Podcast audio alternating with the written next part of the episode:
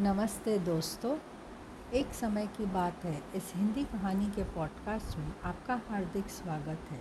चलिए शुरू करते हैं आज की कहानी, जिसका नाम है बड़ों के बीच में नहीं बोलते। एक बार शेख चिली अपने अब्बा और अम्मी के साथ रेलगाड़ी का सफ़र कर रहे थे। इससे पहले वह कभी भी रेलगाड़ी में बैठे ही नहीं थे। शेख जी उन दिनों चार साल के हो चुके थे। चौथा साल तो बस अभी उन्हें लगा ही था, एक आध दिन ही गुजरा था। और अब उनकी अम्मी से बात करते हुए उनकी अम्मी ने कहा, बेटा, अब तुम्हें चार साल हो गए हैं। अब तुम्हें कुछ अक्लमंदी की बातें करनी चाहिए। बड़े हो गए हो तुम शेख जी ने अम्मी से पूछा, चार साल का हो गया मैं? अम्मी? अम्मी बोली हाँ बेटा, अभी कुछ ही दिन पहले तो आपका जन्मदिन था। शेख जी ने बात अपनी मन में गांठ बाँध ली। उन्हें याद रहा, अम्मी ने क्या कहा था कि अब वे चार साल के हो गए, उन्हें अक्लमंदी की बातें करनी चाहिए। उनके अब्बा ने अपने और बेगम के टिकट ले ली ट्रेन में बैठने से पहले और सोचा कि शेख तो अभी छोटा सा है, उसकी टिकट नहीं लूँगा, कह दूँगा कि ये चार साल का नहीं हुआ।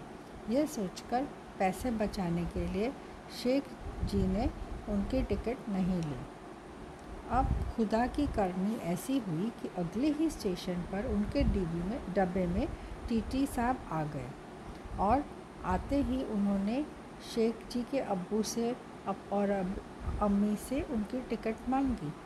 अब्बू ने उनकी और उनकी बी, बेगम की टिकट तो दिखा दी, लेकिन शेख जी की टिकट कहाँ थी? और टीटी जी ने उनसे पूछा, ये बच्चा ये आपके साथ है? उन्होंने कहा हाँ हमारा ही बेटा है तो इसकी टिकट?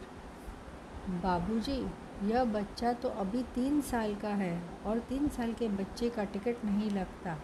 शेख जी के अब्बा ने अपनी सफ़ाई पेश की। यह बच्चा तीन साल का है? टीटी ने आश्चर्य से कहा, जी हाँ झूठ क्यों बोलते हो अब्बा? अभी परसों ही अम्मी ने हमसे कहा था कि हम चौथे चौथे साल में लग चुके हैं। हम चार साल के पूरे हो चुके हैं, अब्बा। अब हम तीन के नहीं रहे। नन्हे शेख जी ने सच्चाई उगल दी। क्यों जी? इतनी उम्र हो गई और झूठ बोलते हो? बच्चे के सच बोलने पर तुम्हें छोड़ देता हूँ, वरना जुर्माना कर देता। टीटी जी थोड़ा सा नाराज़ होते हुए बोले।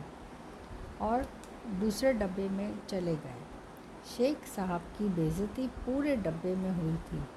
उन्होंने शेख चिल्ली के गाल पर एक थप्पड़ मारा और बोला, नालायक, बड़ों के मामले में नहीं बोलते।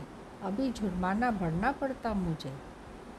तो दोस्तों, आशा करती हूँ कि आपको यह कहानी अच्छी लगी होगी। फिर मिलेंगे जल्द ही एक नई कहानी के साथ। Happy listening